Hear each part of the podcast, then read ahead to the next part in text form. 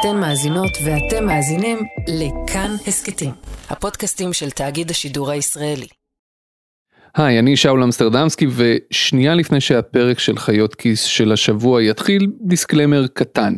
בניגוד לכל הפרקים שלנו, אני חושב, הפרק שלפניכם מבוסס על ראיון שערכתי עם מישהו באנגלית. ואנחנו התלבטנו הרבה איך להביא את הדברים שלו, האם להתחיל להשמיע אותם ואז להוריד ולהביא עליהם איזשהו תרגום בעברית, ובסופו של דבר החלטנו להביא את הדברים כמו שהם, כי אנחנו חושבים שיש לזה ערך. עכשיו, אנחנו יודעים שאנחנו בכל זאת פודקאסט ישראלי שמשודר בישראל, ולכן, מי שרוצים, באתר שלנו תוכלו למצוא את הרעיון המלא עם תרגום של הדברים לעברית. אז הנה הפרק של היום, תהנו.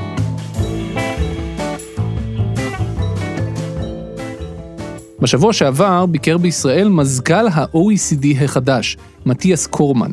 קורמן מכהן בתפקיד שלו מאז יוני האחרון, וישראל היא אחת המדינות הראשונות שבהן הוא מבקר. בזמן שהיה כאן הוא נפגש עם ראש הממשלה, עם שר האוצר ושרים נוספים בממשלה, עם נשיא המדינה, ולשמחתנו הוא הקדיש קצת זמן גם למאזיני ומאזינות חיות כיס, בריאיון שערכתי איתו באנגלית. Hi, my name is Matthias Korman, and uh, I'm the Secretary General of the OECD. Before that, uh, for seven years, I was the Finance Minister of Australia. נפגשתי עם קורמן בשבוע שעבר בבוקר ירושלמי קריר במלון קינג דיוויד. הוא איש גבוה, אפור שיער. הוא בן 51 ובמקור הוא נולד בבלגיה, שם הוא קיבל חינוך קתולי, למד ארבע שפות, אבל אז באמצע שנות ה-20 שלו הוא חתך הכל ונסע לאוסטרליה בעקבות האהבה. נשבע לכם, את האהבה בסוף הוא לא מצא שם, אבל הוא החליט לעבור לגור שם בכל זאת. בסופו של דבר הוא נכנס לפוליטיקה המקומית, טיפס מעלה, עד שהתמנה להיות שר האוצר, תפקיד שבו שימש בין 2013 ל-2020. בתחילת 2021 הוא נבחר להיות מזכ"ל ה-OECD וחזר לאירופה. הפעם לפריז, היכן שממוקם מטה הארגון. ואם אתם שואלים את עצמכם עכשיו, בלי שאף אחד שם לב ככה, מה זה בעצם ה-OECD, אז זה בסדר, הרבה מאוד אנשים לא יודעים. ה-OECD הוא ארגון לשיתוף פעולה ופיתוח כלכלי, זו המשמעות של ראשי התיבות. הוא הוקם ב-1961 וצמח בהדרגה להיות אחד הארגונים הכלכליים הבינלאומיים המרכזיים בעולם, בשורה אחת עם הבנק העולמי, קרן המטבע הבינלאומית וארגון הסחר העולמי. ב-OECD חברות היום 38 מדינות חברות, מארצות הברית ועד ליטא. ישראל הצטרפה לארגון בשנת 2010, במשמרת של שר האוצר יובל שטייניץ וראש הממשלה בנימין נתניהו. ומה בדיוק הארגון הזה עושה? ובכן. OECD member countries are all uh, trading nations. Uh, they are interested in having, to the greatest extent possible, a global a level playing field and a, a, global market that is well functioning based on a rules based order, uh, in good working order. And, and so we, we, of course, take an interest in advancing um, standards and, and uh, values and principles that, that help to achieve that. And in a general sense, engage with the world to try and be a positive force of facilitating international cooperation to solve some of the issues that can only be solved by countries working together. אבל איך עושים את זה? איך ארגון בינלאומי לא מחייב, שכל המהות שלו היא לכתוב ניירות מדיניות, איך הוא באמת יכול לשמש פלטפורמה למדינות לשתף פעולה וללמוד זו מזו? אז התשובה לשאלה הזו היא שזה עדין, וזה בעיקר תלוי במדינות עצמן וברצון שלהן לעשות את זה. אם הן רוצות, ה-OECD מאפשר להן גישה למאגרי מידע עצומים, שמאפשרים להן להשוות את עצמן אחת לשנייה, וגם פורומים לשיתוף פעולה במיליון נושאים מקצועיים, מבריאות דיגיטלית ועד לחינוך פיננסי. פורומים שבהן הן יכולות באמת ללמוד זו מזו וליצור שיתופי פעולה. The methodology that the OECD has developed has really stood the test of time. I mean, you've got a combination of uh, comparative data and um, policy analysis, which uh, really uh, tells a big story, and, and countries uh, generally want to be among the best. And when you see where you fit in an international context, looking at the hard data and the hard facts, I mean, that, that is an engine to encourage and, and drive people to improve and countries to improve their performance. Uh, but, but, of course, um, you know, we, we are also a, a platform that encourages countries to learn from each other's mistakes and successes.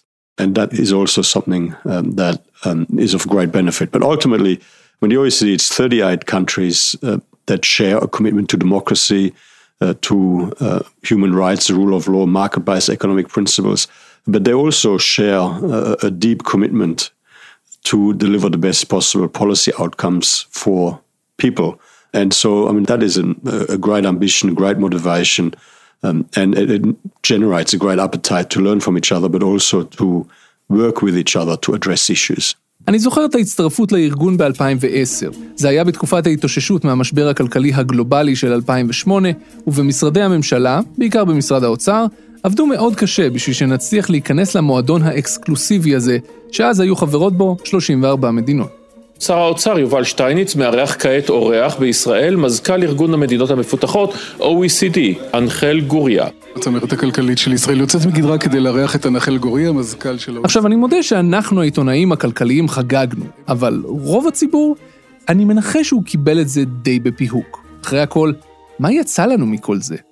Yeah, so I was a young reporter back then, and I remember the Ministry of Finance, Yuval Steinitz, he was very pleased that it happened on his shift. Uh, everybody was very happy. 12 years later, I guess most of the Israelis won't necessarily know that we are a part of this organization, although it's very important. So if we can, I don't know, tell the story of why it is important to be a part of OECD and what does Israel gain out of it? Well, I mean, if you look at Israel's uh, economic performance over the last decade, Israel has economically consistently grown quite strongly. And really, I mean, what, what Israel has gained is um, access to best practice policy advice and guidance, and, and indeed access to data and evidence based policy advice that has helped to inform uh, the structural reform agenda in, in Israel over the last decade and a bit. Now, I've, I've been here in the last few days. I've met with uh, the Prime Minister and, and with the cabinet yesterday and again. I mean, we're engaging with the government of Israel here in relation to the next wave of potential reforms that would help uh, further strengthen um, the economic outlook, but also further strengthen um, opportunity for people across Israel. So, if I understand correctly, one of the things that we gain out of uh, being part of this organization is that there's always somebody from the outside looking on us and telling us, you know, this is the mirror, this is how you look like, this is what you we think you need to do in order to improve. Yes, that's exactly right. I mean, look, you know, it, it really does benchmark uh, Israel in the context of other high performing countries around the world um, across a whole series of indicators. It tells you very clearly, based on the data, uh, where you are doing very well and where you could improve. Um, and and I guess looking at the data and looking at what is working in other parts of the world, it does give us the capacity to provide advice on what other reforms might be useful, might be beneficial for Israel. אוקיי, okay, אז אם כבר יש גוף שכל התפקיד שלו זה להסתכל עלינו מהצד, על הכלכלה שלנו ועל החברה שלנו, ולשקף לנו את המצב שלנו כפי שאחרים רואים אותו, איך הארגון הזה רואה אותנו? מה הסיפור של הכלכלה הישראלית? Uh, well, the story I would tell uh, is uh, that um, the Israeli economy has performed very strongly uh, in the last uh, decade and a half. Uh, but that there is room for improvement. זה קצת מזכיר לי את ימי ההורים שלי בבית הספר, שהמורות היו אומרות להורים שלי שיש לי המון פוטנציאל, אבל שאני לא תמיד מממש אותו. Israel really is several countries in one country when you look at it economically. I mean, you've got a very high performing high-tech sector, very productive. Um, and, and then you have other uh, parts of the economy which, uh, you know, could do with some reform to uh, regulatory and uh, to regulatory settings to improve competition, to improve the efficiency of the market, to ensure that uh, you know people really get the best value uh, from their products and services. Um, you've got um, some sections of the uh, population highly educated, and then you've got other sections of the uh, population, the Haredi Arab Jews, where in, in, in relation to education and skills development, stronger efforts could be made, which would be beneficial to them as individuals and their families, but it will also be beneficial for the country as a whole. There are slight uh, opportunities for improvement. If I look at the uh, transport infrastructure stock uh, in uh, Israel compared to other OECD countries, I mean, there certainly uh, is uh, opportunity to do better. Israel invests very strongly in research and development, and, and that is one of the very high watermarks across the OECD. But when it comes to education, what strikes us when we look at the uh, education system in Israel is there's great variability uh, in quality uh, within schools and between schools, and, and, and that's probably something that could be addressed. אז אפילו ה-OECD חושב שבעיות הליבה של ישראל הן הפערים האדירים בין החלקים השונים של הכלכלה והחברה, בין החלק היצרני והתחרותי לבין החלק המונופוליסטי שמפקיע מחירים. וגם בין חלקי האוכלוסייה שמשתתפים בשוק העבודה ותורמים לכלכלה בצורה ניכרת, לבין החלקים שפחות. אוקיי, סבבה, כולנו יודעים שאלה הבעיות, אבל מה עושים עם זה? למה הממשלות לא מצליחות לפתור את הבעיות האלה? Well, I mean, you know, a, a, number of these issues are pretty complex and, and pretty difficult to fix, and you don't fix them just from one day to the next. So I've, I've got to say that over the last decade and a bit, Israel has implemented many uh, substantial reforms that we've recommended, and we're recommending further reforms. And, and I mean, in relation, I mean, you know, I, I think I think that there is a great awareness of some of the issues that will need to be addressed, and um, you know, th- these sorts of things can be a bit of a marathon rather than a sprint. I mean, if it if it if it was a, a matter of just pressing a button and uh, everything is perfect, uh, then anyone could do it. But I mean, th- these are often things that do take a sustained effort o- over an extended period of time. And uh, from my conversations with the government here in Israel, I mean, I think that they're very conscious of the need to do that keeping in mind that the percentage of the Haredi uh, population among the Israeli population is growing very fast and double itself in 20 years, I think, maybe, even less. Keeping that in mind, what is the chance of the Israeli economy uh, to enter the top 10 economies in the world, let's say in the next two decades? Uh, well, look, it's certainly when you're right. I mean, the uh, proportion we see the proportion of the Haredi uh, population uh, increasing, and the combined effect, I mean, the, the combined Haredi Arab uh, Israeli population will be about 50% of your population in, in a few years' time. And that, that really makes it even more urgent uh, to ensure that in terms of um, education and skills development, in terms of access to the labor market, that um, important reforms are pursued. And I think that's possible. I think that there's an opportunity when there's significant skills shortages still, in particular in the high tech sector. There's a significant, um, well, it's very important, but it's also a significant opportunity to bring more Israelis into that particular uh, sector, but it, it, requires investment in uh, education and skills development. Uh, so, I mean, if you get that piece right of really drawing uh, on the opportunity of your entire population to channel them into your labor market, I mean, I think that sky is the limit. אוקיי, okay, די. כמה אפשר לדבר על עצמנו? אנחנו חיים בתקופה שבעוד שנים ילדים ילמדו עליה בשיעורי היסטוריה בתור התקופה ההיא שבה הכל השתנה. בשנתיים האחרונות, מאז פרוץ המגפה, העולם לדעתי נע בין שני כתבים. בין הקוטב של הגלובליזציה ושיתוף פעולה בין מדינות, כמו למשל סביב ההתמודדות עם הנגיף ועם המרוץ לפיתוח החיסון, לבין קוטב של בדלנות ואנטי-גלובליזציה, שבו כל מדינה מתחפרת בעצמה, או מצטרפת לגוש שנלחם בגוש אחר.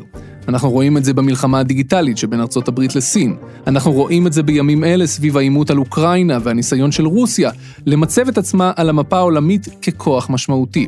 אנחנו רואים את זה גם בעובדה ששיעור ההתחסנות במדינות המתפתחות עדיין מאוד נמוך, למרות שכל המדינות המפותחות יודעות שזה באינטרס שלהן להעביר לשם חיסונים, כי אחרת המגפה הזו לא תיגמר בקרוב. So I'm asking this question because I'm interested in the tension between globalization on one hand and anti-globalization on the other hand.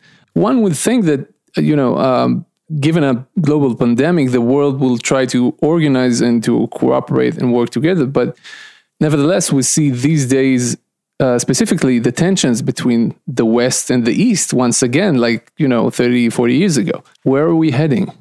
In terms of geopolitical tensions between the West and the East, that's beyond my pay grade. I will let others uh, deal with that. When it comes to vaccinations in developing economies, I, I, don't think it was a lack of goodwill or a lack of wanting to do the best to help. I mean, I think it literally was a matter of struggling to get organized to the right level. Now, that is a problem, and it's a problem that we need to find a better solution to. But I don't believe it's a lack of wanting to do it the truth is, I mean, even within our own countries, with the best of intentions, we've been facing logistical challenges. So it's not as if this is sort of like a linear, uh, just, uh, you know, go from A to B. In my view, the pandemic is kind of a definitive moment. It's completely total, there's no way to escape it. Uh, and it lasts for a very, very long time. And in my view, those kind of events are tending to become, in hindsight, you know, game changing assuming that I'm not mistaken, what will be like the deep changes that it will do looking like five, ten years from now? I know what I would like the deep changes to be. I mean, I think you know this is the opportunity now in the context of a substantial uh, recovery post a, a, substantial external shock to make sure that we address some of the long-standing structural issues. And I mean, from climate change to the digital transformation to making sure we have a global trading system in good working order. This is a good opportunity as we have massive flows of fiscal support going into economies um, you know, instead of continuing to provide blanket sort of support in a recurrent way to channel, uh, well, to more narrowly target support to those sectors that still need it, but also channel a, a part of it into future focused investment. I mean, that's the opportunity we have now. You mentioned climate change as uh, being one of the uh, main challenges over time. Um, so we saw the Glasgow um, assembly, but these days we see that the moment energy prices go up, governments begin to subsidize the use of electricity or you know decrease tax on carbon like the israeli government has done a few days ago. It seems like like in the first moment that it's it becomes hard we break. You think otherwise? More and more countries committed uh, to a global net zero by 2050 uh, target. But uh, yes i mean what matters is not necessarily it's not the commitments and the ambition and the promises. What matters is the delivery and the outcomes and the results it is also true that you need to do what needs to be done in order to get to, um, global net zero by 2050 in a way that can maintain sustained public support. That's the reality that we're dealing with. I mean, so what we're saying from an OECD point of view is we need the same as we had on international tax, the same as we had to deal with the impact of the digital and globalization, digitalization, globalization of the world economy. We need a multilateral, globally better coordinated approach to climate action in the end, we've got to find ways to enable countries to lift their level of ambition and effort uh, in a way uh, that is sensibly for them economically, which is effective environmentally, and that it helps to reduce global emissions and doesn't just shift them into other parts of the world, minimizes trade distortions, and maintains public support. And, and, and I think that that is something that will require more internationally coordinated engagement, the same as we did on international tax. הדבר הזה שקורמן הזכיר שם בנושא המיסוי, הוא דוגמה לשיתוף פעולה גלובלי שדווקא כן עובד. שיתוף פעולה שה-OECD הוביל בשנים האחרונות כנגד כל הלחצים. רפורמת מס גלובלית. זו רפורמה ענקית, ואני לא מגזים כאן. 137 מדינות כבר התחייבו לה, והרעיון בסוף הוא די פשוט. במקום שיהיה מרוץ לתחתית, שבו מדינות מנסות למשוך אליהן חברות ענק על ידי מתן הטבות מס מופלגות, עד כדי כך שהחברות האלה לפעמים פשוט לא משלמות מס בכלל, בואו נתאחד, כל מדינות העולם, ונטיל מס חברות גלובלי. ככה לחברות האלה לא יהיה שום מקלט מס להימלט אליו. במשך שנים ה-OECD קידם את היוזמה הזו עד שהיא תפסה. מה שסימן את ההבקעה בסיפור הזה היו הבחירות האחרונות בארצות הברית וחילופי הממשל שם. עכשיו זו כמעט עובדה מוגמרת, זה אשכרה הולך לקרות אוטוטו. איך קרה הנס הזה שמדינות הסכימו לשתף פעולה זו עם זו ולהעלות את שיעורי המס במקום להמשיך להוריד אותם לאפס? You got to take a step back here and um, you know governments around the world need to be able to raise the necessary revenue to fund the public services their populations expect and are entitled to and, and governments ought to be able to raise that revenue in a way that is efficient, uh, least distorting in the economy, but also equitable and fair what we saw happening was that um, more and more of the bigger companies were able to structure their affairs such um, as to pay very little or no tax, um, and in particular, very little or no tax in the markets in which they operated and generated profits. And um, that created significant inequities. In that context, I mean, I guess our argument and our position uh, to the world via the G20 always was that it would be much preferable if we had a coordinated consistent approach. And that was incidentally also our argument to the companies involved. Surely for you, it's much better to have one consistent approach across the world rather than to have to deal with a whole series of different tax systems and, uh, and approaches. And so in the end, um, we, we, came up with this uh, two pillar reform, which um, has been endorsed by 137 out of uh, 140 countries in our inclusive framework. And you know what it what it involves is uh, under pillar one, a reallocation of taxing rights to make sure that those um, biggest multinational global companies uh, pay their fair share of tax. And the second pillar, um, the, the, proposition that um, companies should pay at least uh, 15% of corporate tax on the profits that they generate around the world. And to the extent that they haven't been charged 15% um, in markets overseas, then they can be charged the difference their home market. And, and, and that's, that's the Pillar 2 reform. And look, uh, the deal was struck formally in October last year. We're hoping that we can be in a position to have this come into effect come 2023. גם בישראל אנחנו צפויים להרגיש את ההכנסות האלה ממיסים. זו בהנחה שהממשלה לא תחליף את מס החברות במענקים שהיא תתחיל לחלק לחברות במקום זה. לכו תדעו.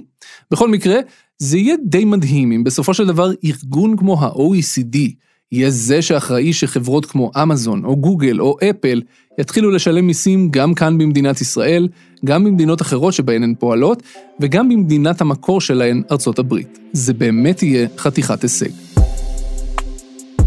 ודבר אחרון לפני סיום, ה-OECD הוא ארגון ענק, הלב שלו יושב בפריז, והם כל הזמן מחפשים עובדים. כך שאם מתחשקת לכם איזו הרפתקה גלובלית, שווה לבדוק את האתר שלהם. And one last question. Many of our uh, listeners are uh, young professionals. Is there a way they can go and work for the OECD? Sure. I mean, like you know, the OECD is an organization with um, you know about 3,700 people across a broad spectrum of uh, policy areas, um, you know, from you know economics, education, environment, uh, digital, uh, trade, agriculture. I mean, you name it, uh, infrastructure, financial services. So, um, I mean, there's always uh, jobs going, um, and you know, obviously there's there are processes, there are selection processes, and I would certainly encourage Israeli young professionals in Israel to apply for these opportunities. Um, if you're early in your career and you're sort of, you know, in just in or out of university, consider uh, putting your hand up for an internship by all means. I mean, we, we would very strongly encourage that. אתם האזנתם לחיות כיס, הפודקאסט הכלכלי של כאן. כל הפרקים שלנו זמינים בכל אפליקציות הפודקאסטים. העורכת שלנו היא נועה בן הגיא, עורך הסאונד הוא אסף רפפורט. תודה גם לנועם ברלכיס על הסיוע בעריכה.